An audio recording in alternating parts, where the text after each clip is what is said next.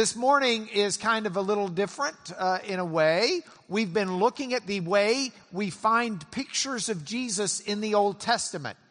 And this morning, our pictures of Jesus in the Old Testament come from the book of Ruth.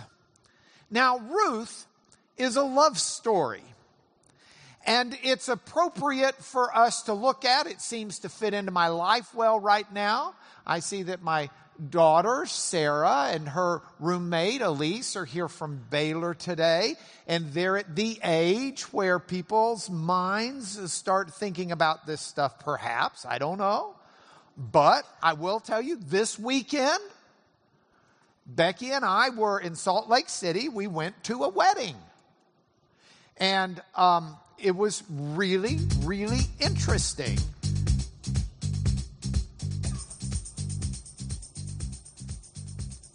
Love is in the air, everywhere I look around. Love is in the air, every sight and every sound. Yeah, love was in the air. Okay, that's our son in law and daughter yeah, that's the way it works. Son in law and daughter. And it was his brother getting married. So they were both in the wedding. Becky and I were just sort of there to, to watch and cheer it on. But it just made me appreciate so much uh, love.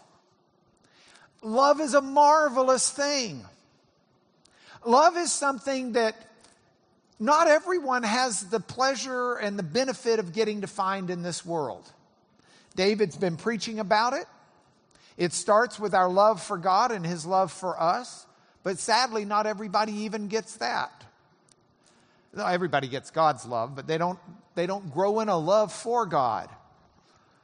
And love is very valuable. Um, love, love changes the world. Love changes who we are. And people who are blessed to find it at a young age have an amazing blessing. People who are blessed to find it at an old age have an amazing blessing because it's a very powerful thing and it's something that should be nurtured and loved and appreciated. And I, you get reminded of that when you go to weddings. You get reminded of that when you go to movies. Because most every good movie has some kind of a love story around it. And think about the classics. Think about like Rambo, First Blood Part 2. You know, it's just, th- th- think about Terminator the Terminator movies. These, these, all right, maybe those aren't the best examples, but that's as close as I come to, to love stories in a movie. I've been told there are movies about such things, I don't see them. But I can tell you this love is an amazing reality and an amazing gift. And you get it in the story of Ruth in a marvelous way. So I'm excited to tell you the story, but I want to tell you the story with an eye. I want you to be keeping your eye toward this. In what way does this story preview Jesus Christ? Now, I've got a painting of the story up here. This is Hebrew, and so you read your Hebrew right to left instead of left to right. So chapter 1 is over here, chapter 2 is right here, chapter 3 is right there, and chapter 4 is right there. You with me? We're going to tell the story, but we're going to start by reading it for just a moment because the start of it is sort of important. All right, here we go. In the days when the judges ruled, there was a famine in the land. You tracking? When the judges ruled, there was a famine in the land. That means no food to speak of. The crops are not growing. The rainfall is not falling. And there's a man of Bethlehem in Judah. And he goes to sojourn or to live temporarily in the country of Moab, he and his wife and his two sons. The name of the man was Elimelech, and the name of his wife was Naomi, And the names of his two sons were Machlon and Kilion. They were Ephrathites from Bethlehem in Judah. Now, this setup is an important setup. It's an important setup because it not only provides the, the scene of the action, but if you're reading in Hebrew, it gives you some glimpses into what may be coming. Let me tell you why. First of all, as I tell you probably once a month, so you're probably getting sick of hearing me say it, in Hebrew, in ancient times, the name, same in Greek by the way, your name wasn't simply a label like it is so much of today. There's Max, his name's Max. He's Max. There's Larry sitting next to Gwen, sitting next to James, sitting next to Helen. These, these are names and they identify people. But back in ancient times, your name was your resume, your, your CV. Your name was who you were in your essence, in your core. It was what you had done. It was your reputation. It was, it was, it was your life. So we sang this morning in, in Central Worship one of my favorite songs about Jesus, the name above all names. And I love this song because of the, the it doesn't just try to give magical mysticism to the word Jesus, but it uses name in a real significant sense. You have no equal, you have no rival. You have conquered the grave. You have, and it's his CV. It's his resume. It's who he is. It's what he's done.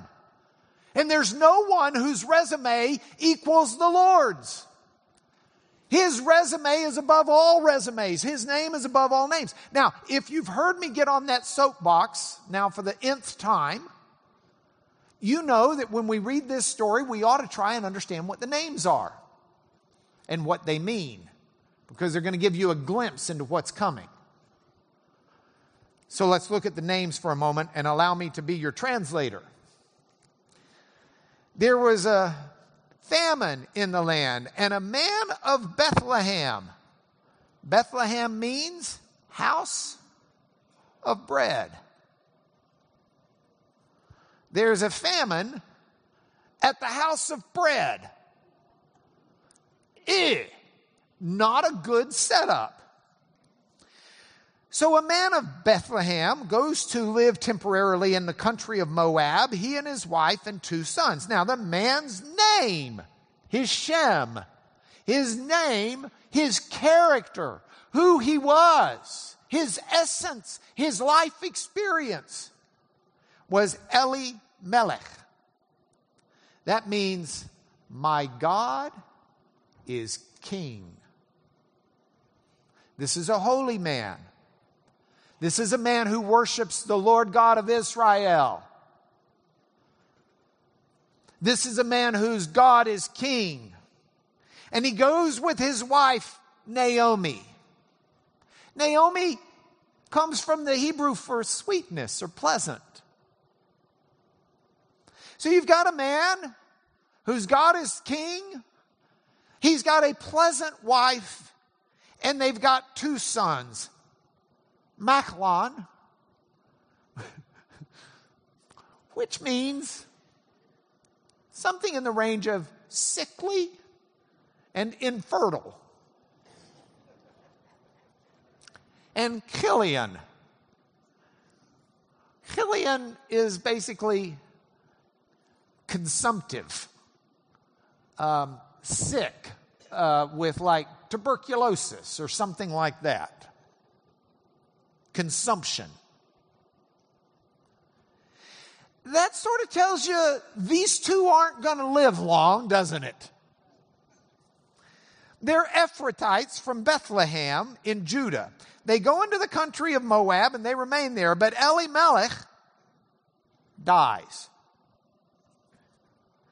And Naomi's left with her two sons. The two sons take Moabite wives. The name of one is Orpah, the name of the other is Ruth. They lived there for about 10 years, and then Machlon and Chilion died. So the woman's left without her husband, without her two sons. So she's got to figure out what to do. Naomi decides she's going to go home. And so Naomi says to her daughters in law, Look, I'm headed back to Bethlehem in Judah. Y'all are still young. You need to stay here, honor your people, find yourselves husbands, and live a life. Well, the two daughters in law say, No, no, no, we'll go with you. You know, you're on your own. We want to help take care of you. Naomi says, No, seriously, I, I, it's not like I'm going to have another son. I'm too old to have another son or two sons for you to marry. And even if I could, you're going to wait 15, 20 years till they're old enough to marry? Just go home, find yourselves husbands, and I'm going back. So Orpah says, okay, and she goes home. Ruth says, no, I'm staying with you. And one of my favorite, favorite passages is found in Ruth chapter 1. Naomi says, See, your sister in law has gone back to her people and to her gods. You return after your sister in law. But Ruth said to her, Do not urge me to leave you or to return from following you. Where you go, I will go. Where you lodge, I will lodge. Your people will be my people. Your God will be my God. Where you die, I will die. There I'll be buried. May the Lord do so to me and more also, if anything but death parts me from you. I love that passage.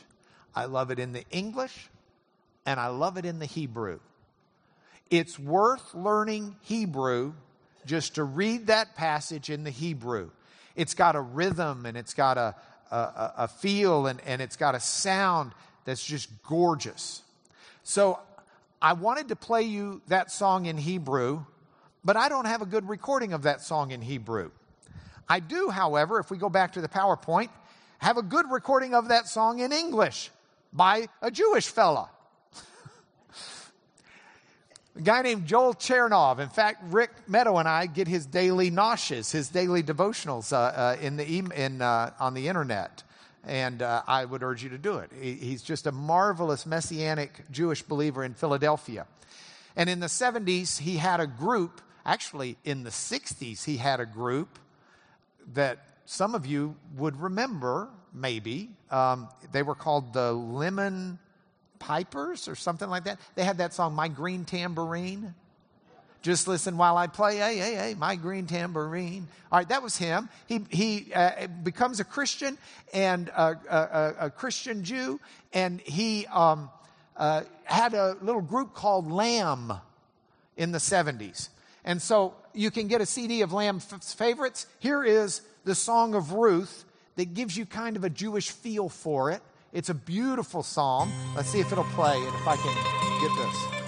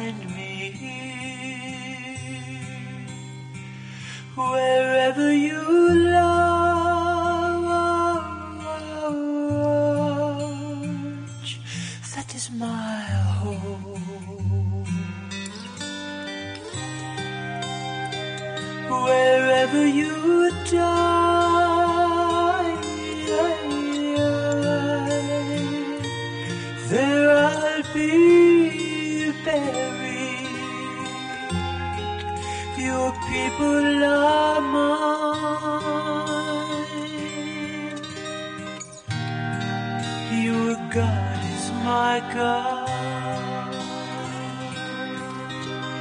Do not ever urge me to go or desert your side.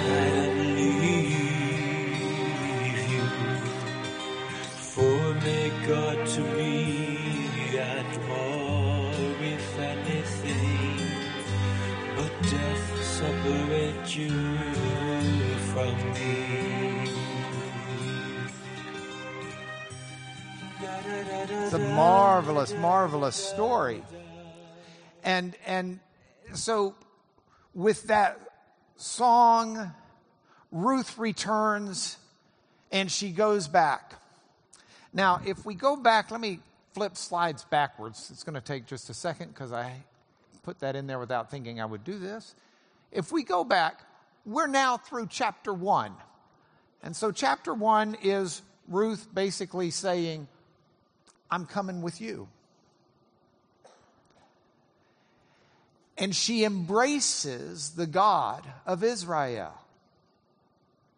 Your God is my God, your people are my people. And she goes back. Now, Israel had a, a legal system. They had one of the first social security systems we know about. God set it up through Moses. God said, when you're gleaning in your fields, when you're harvesting, don't harvest all the way to the edge. Let the widows and the orphans and the immigrants take that. And if you're harvesting and you miss a spot or you drop something, don't pick it up. Don't go back and get it. Let the people who need it come behind you and get it. And that's the law. And so the law is in place. And Naomi tells Ruth, well, actually, it was Ruth's idea. Ruth said, I'm going to go get us some food. The famine is now past, and it was time for the barley harvest. And so she says, I'm going to go get us some food. And she goes and she starts gathering around the edges and what may have been dropped and she makes it to the field of a fellow named Boaz. Boaz comes from the Hebrew, uh, in, in him is strength. He's a strong guy. And she goes to the field of Boaz, and Boaz just happens to be a close relative of Elimelech, her dead father in law. So she's working in the fields. Boaz goes out to his fields to check the harvest and to see how things are going. He's fairly well to do. He's not out there harvesting it himself. He's got laborers who are doing that. But he goes to watch them. And he sees Ruth harvesting. So he calls over one of his head honchos and he says, um, who is she?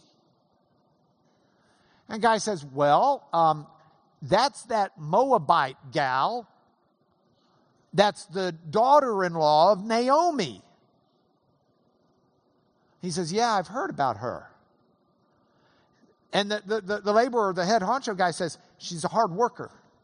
She's been there since we started, and she's only taken one small break this like she's she's she's out she's doing it man.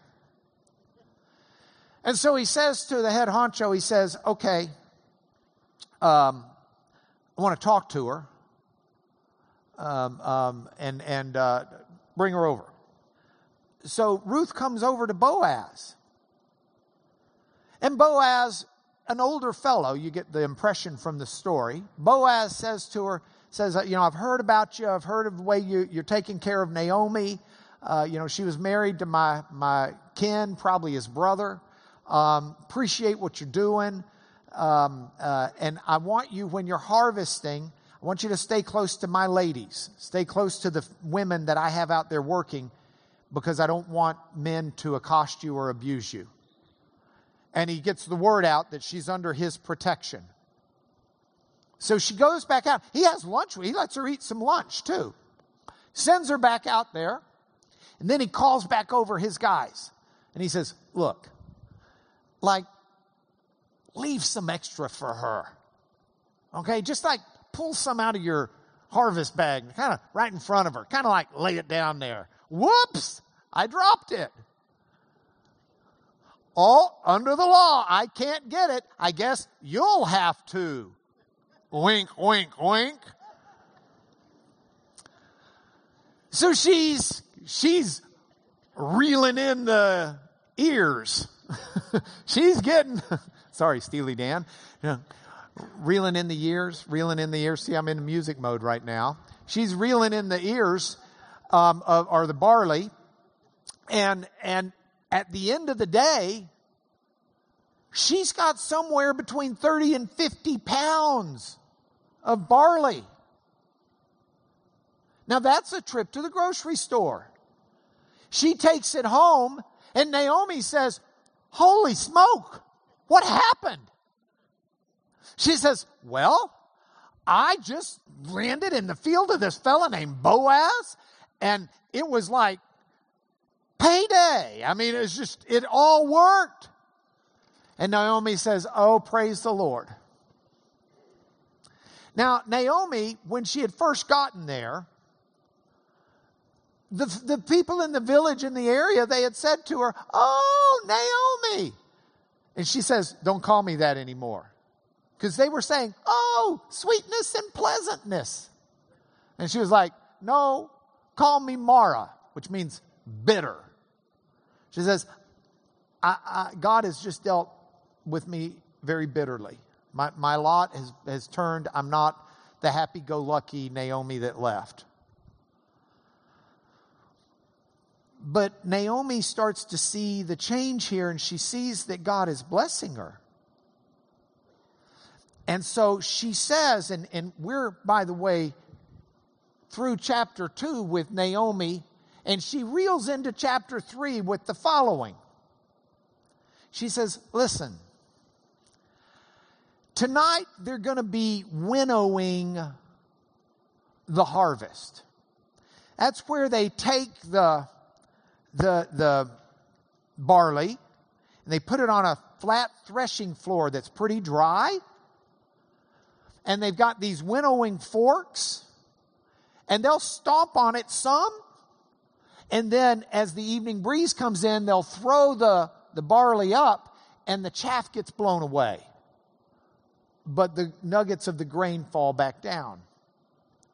So it's the way they, they, they uh, commercialized, in a sense, made edible what they had. So she said, That's going to be happening this evening. So I want you to wait, and I want you to go there in the dead of night because they'll sleep there on the floor. And when you go there, you find Boaz and you lay down at his feet and uncover his feet now, the Hebrew there is written on a PG 13 level.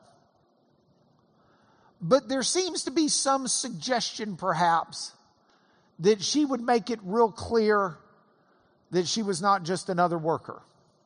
She didn't do anything untoward. But, but it, was, it was a suggestive showing of interest, if you will we could call it flirtation, if nothing else. So she goes, and meanwhile, Boaz has had a great meal. He had some good wine, and he falls asleep with a smile on his face in a good mood. That's what the Hebrew says. About midnight, she uncovers his feet. He wakes up he doesn't turn on the light. They didn't have that ability.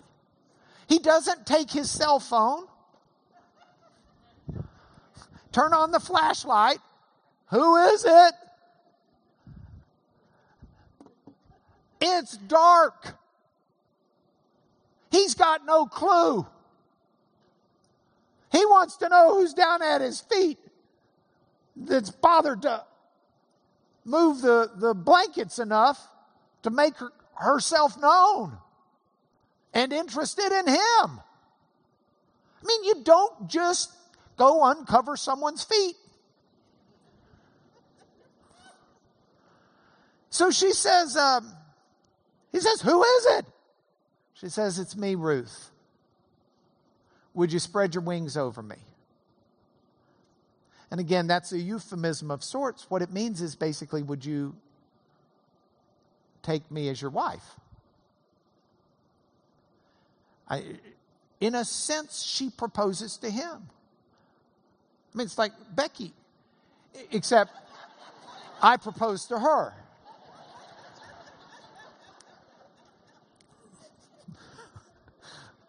So she's there at his feet in chapter 3.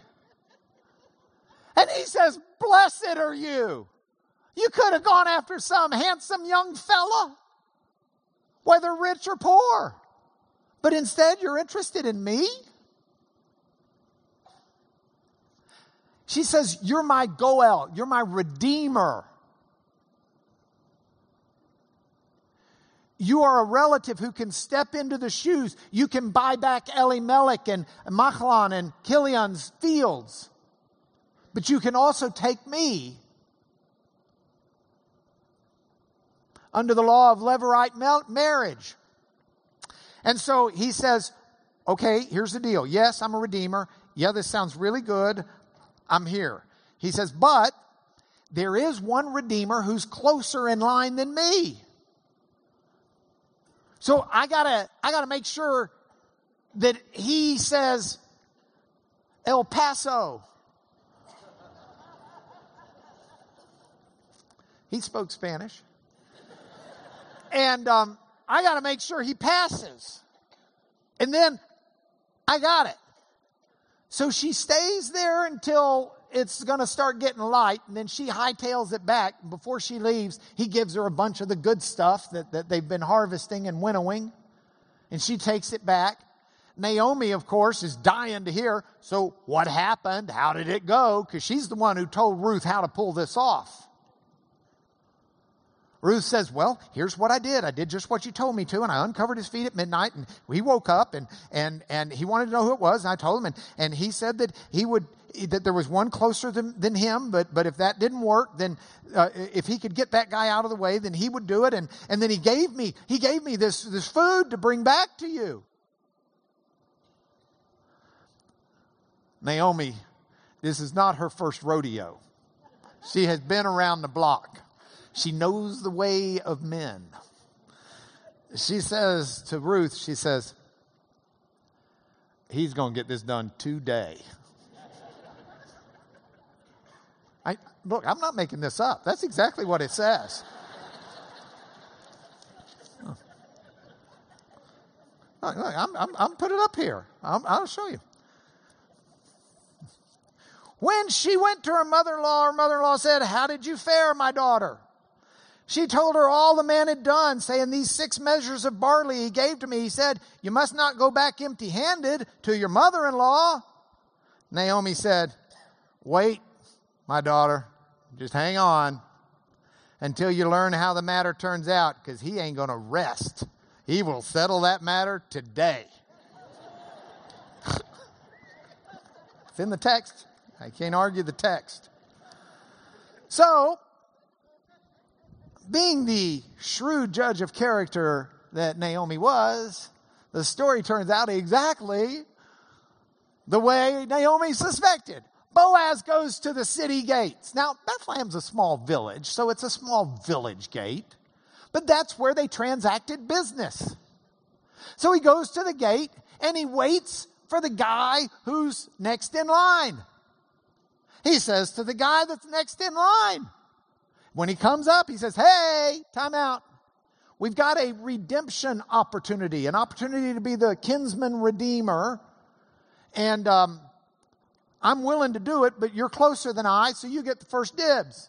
It basically would mean you get to buy the fields of Elimelech, Machlon, and Chilion. The guy says, Yeah, I'll do that. Then Boaz lowers the boom.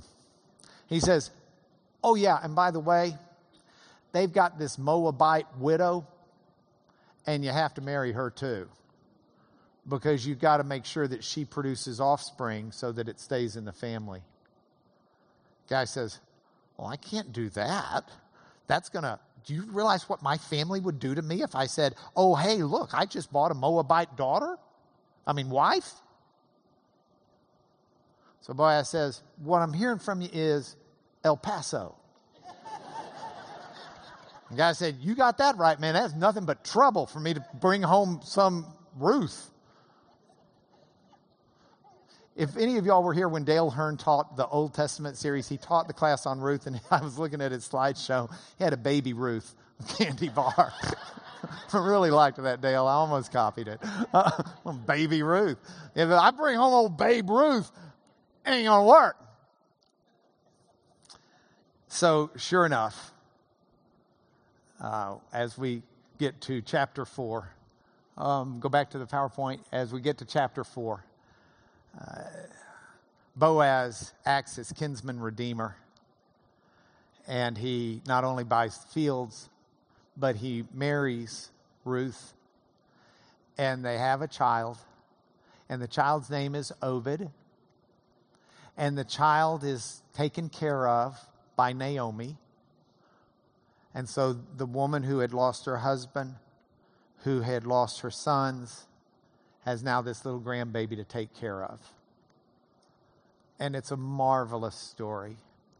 And before the story ends, they tell us that Obed grows up and becomes the dad of a fellow named Jesse.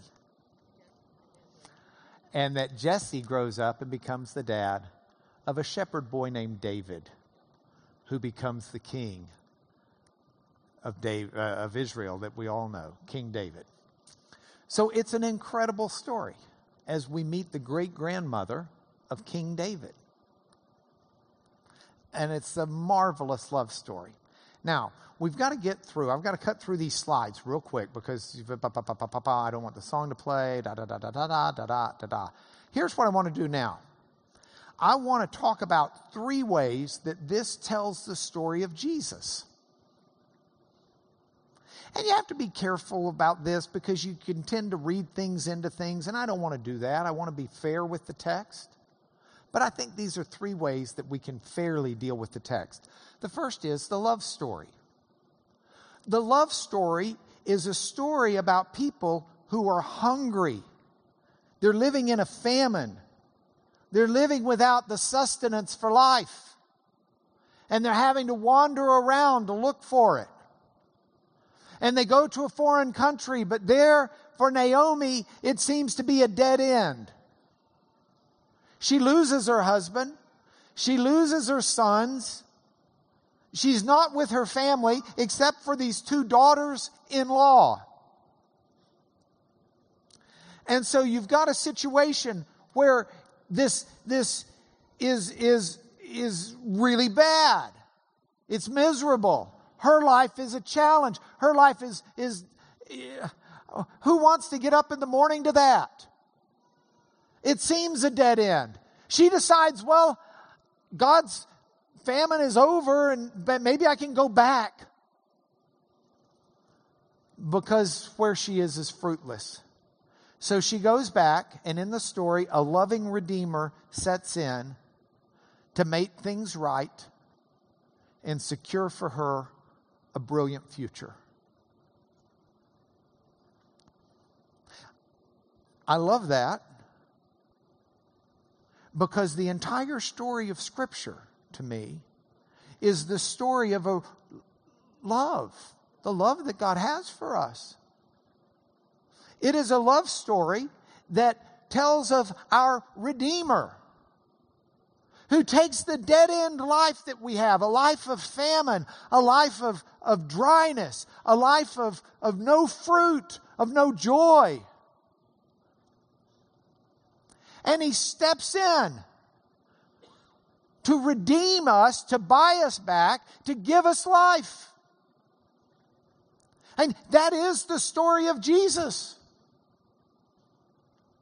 Now, some people say, well, my life's not barren. I don't have this Jesus, but hey, I'm doing pretty good. I got money. I got food. I got fame. one of the reasons Scripture says that fame and fortune and pleasure and things like that are impediments to finding the Lord is because it deceives you into thinking that your life's not barren. But it is.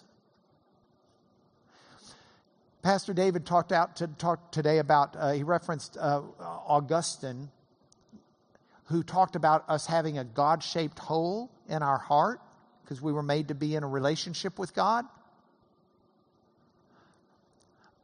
I take it, a, a, a, I add a little more science to it than Augustine had. I think it's a God shaped vacuum. It's not just a hole, it's sucking in things to fill it because it needs to be filled. And some people will get some money, or they'll get some fame, or they'll get love of a person.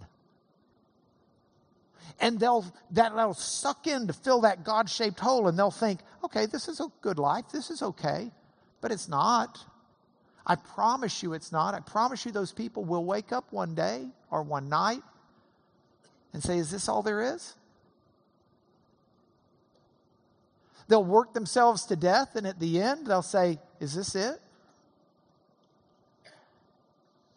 Because that God shaped vacuum is just like those little kid toys. You've seen the little kid toys that have the square, and you get the square peg and the circle, and you get the, the round one, and you get the triangle, and you see the little kid trying to get that triangle in the square or in the circle, and you just want to say, No, no, no, it's over there. This is a God shaped hole. But the love story is there is a Redeemer who came to buy us back from the dryness of sin, the dryness of judgment, the dryness and famine of isolation.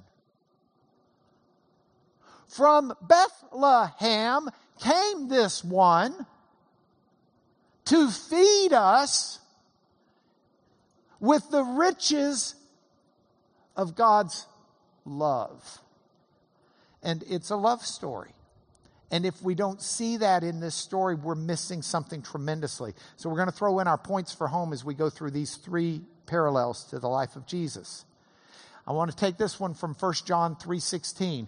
By this we know love, that he laid down his life for us, and we ought to lay down our lives for the brothers. In other words, Jesus loved us, and because of that, we love Him, we love each other. It's changed the way we live, it's changed the way we see the world. This is a compelling love story that, that, that not only is one that we can watch and listen to and say, oh, that's really nice and sweet and touching, but it should change us when we realize the love story is about us when we realize that God is doing this for us, we will live as a loved people. And when we do that, it changes everything. Second parallel that I see that I want to talk about God's provident hand. Providence may be a strange word for some of you. Providence means something, it, it, it comes from the same root as the word provide. Providence is God's way of providing in the future that's already done ahead of time. You are here by the providence of God. The providence of God puts you in a country where you are free to come worship anywhere you want. The providence of God has put you here where there is a, a fellowship of people who have bonded together in the love of Jesus and figured out how to combine resources in such a way that we have a building with a roof on top with air conditioning. We have church leadership and structure who can spend all of their time 24 7 ministering and making sure that this church is put together and running right and seeking the will of God. That's all in God's providence. But it goes deeper than that. The message is one that God is always in control. Now think about it. This story started out with a famine in the house of bread. This story started out with a man who's a godly man, Elimelech. God is my king. Who's given two sickly sons. One named Sickly and the other one named Tuberculosis.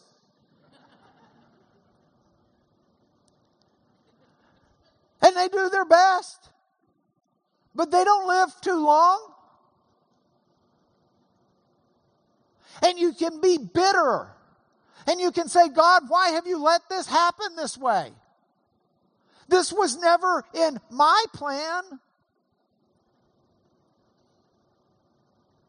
It's not right. There's a in in in Zen Buddhism there is a story, it's a very wise story. There is a Zen Buddhist monk and this is back in a time and in an age where the monks would go from town to town and they would just go to a house randomly and offer to uh, ask to stay in the house. And if the person who kept the house uh, uh, provided them a polite stay and was good to them, the Zen monk would leave the next day and pronounce a blessing on the house. If the person, the Zen monk arrives and he's treated poorly or shabbily, then he would curse the house. So the Zen monk goes to a house in a village, says, I'd like to stay the night the, the, the, the home, they put out the very best for him. They offered him the best of their food, the best of the room, the best of everything. The next morning, he's leaving and they're expecting a blessing and they're standing at the doorway, the couple. And the Zen monk says to them, he says, May your father die, may you die, may your children die. And the couple are beside themselves. They're furious. They're about to waylay into him. How dare you? We gave you the best. And this is the curse? And the Zen monk said that that wasn't a curse, that was a blessing. I mean, everybody's going to die. I ask that your father die first, and then you, and then your children. If I had urged that your children die before you, that would not be a blessing, that would be a curse. No parent should have to bury their children. There's a wisdom in that. It is not a good thing for Ruth, I mean, Naomi, to not only have to bury her husband, but to bury two children. I can't relate to that. My spouse is living, my five children are living, and heaven help me if I ever say to anybody who's been through that, I know how you feel. I don't. I can imagine that you feel that I am bitter, don't call me nice now, like Naomi. But I, I, I don't know. But I can tell you this. If Machlon doesn't die, if Elimelech doesn't die, if Chilion doesn't die, Naomi doesn't come back, Naomi doesn't bring Ruth, if Ruth's not faithful in her love, she doesn't come back, and if she doesn't come back, there's no Obed. There's no Jesse. There's no King David. There's no Jesus through the line of Joseph.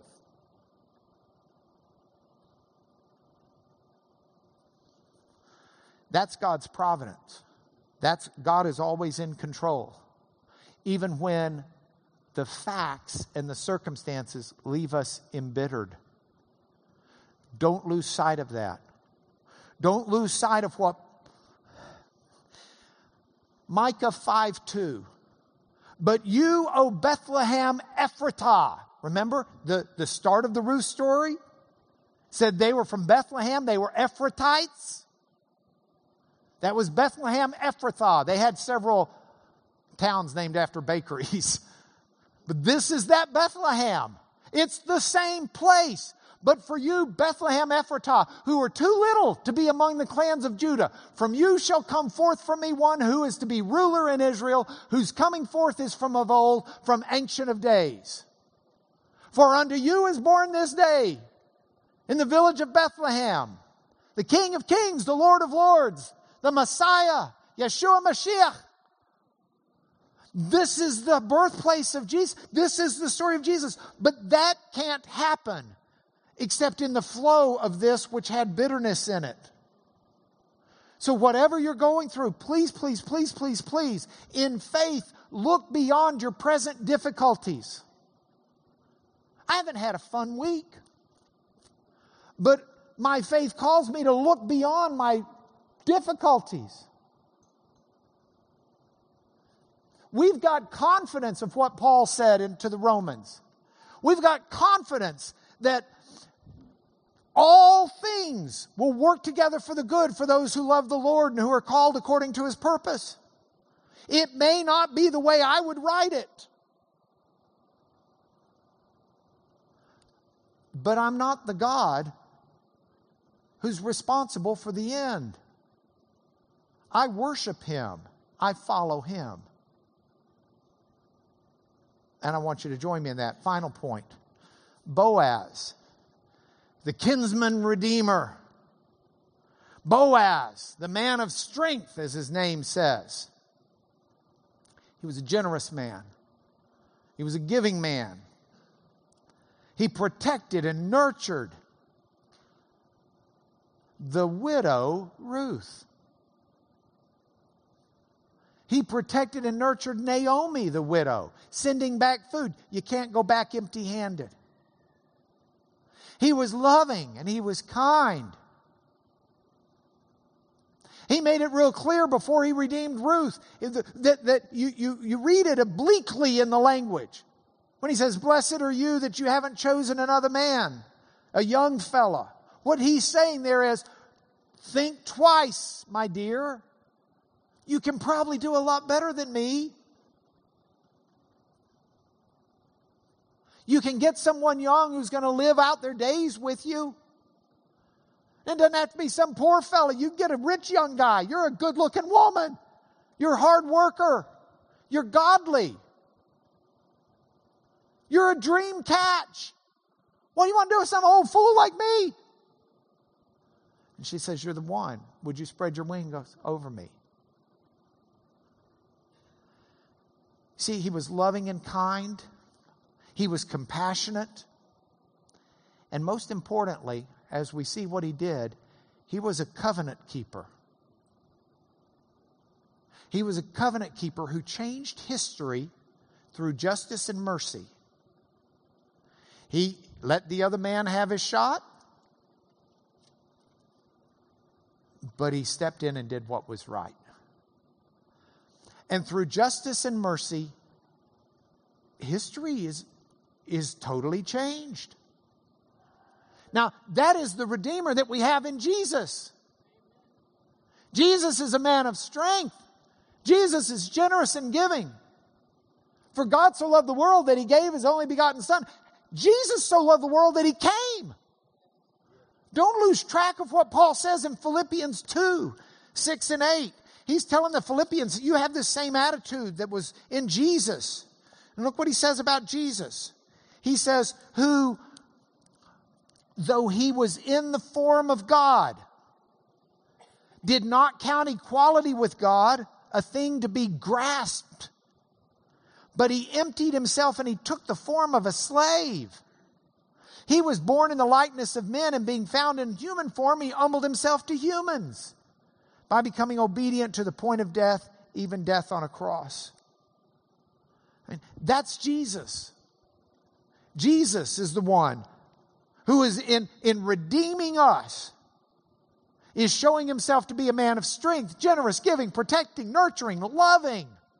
Greater love has no man than to lay down his life for his friends. Kind, compassionate. Let the children come to me. Looking out for the outcast. Lifting up the lowly. Keeping God's covenant promise. And changing history, changing eternity through his justice and his mercy. And that's what we have. So, the point for home for me because you are in Christ Jesus, who became to us wisdom from God, righteousness, and sanctification, and redemption. Paul says, because of that, you need to let everybody know it. Let the redeemed of the Lord say so.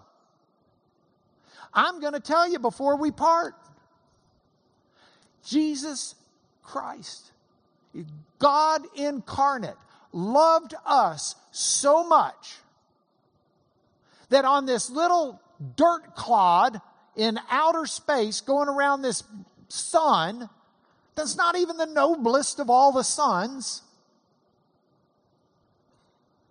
with billions of people over the history of this dirt clod, smaller in the eyes of God than a microbe is to you or me.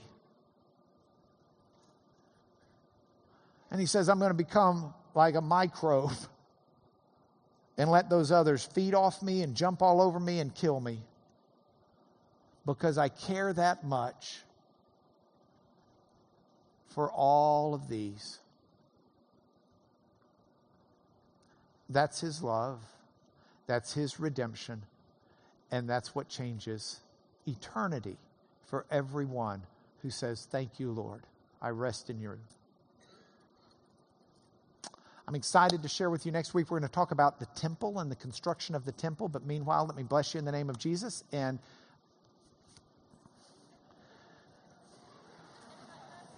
be sure and watch the Rockets at 2:30. Lord, we do enjoy this life that you've given us. It's got ups and downs, Father. And I know in a room this size and with the audience on the internet and, and other places, that we're all over that spectrum right now, surfing on the highest, grandest wave of joy, or found deep in a valley of despair. Thank you, Lord, that you are in both places and all points in between. Would you instill within all of us a deep, firm, well grounded confidence in your provident care, in your tender, loving kindness as we await the day of final redemption. I pray these things in the name of your Son as a blessing upon all. Amen.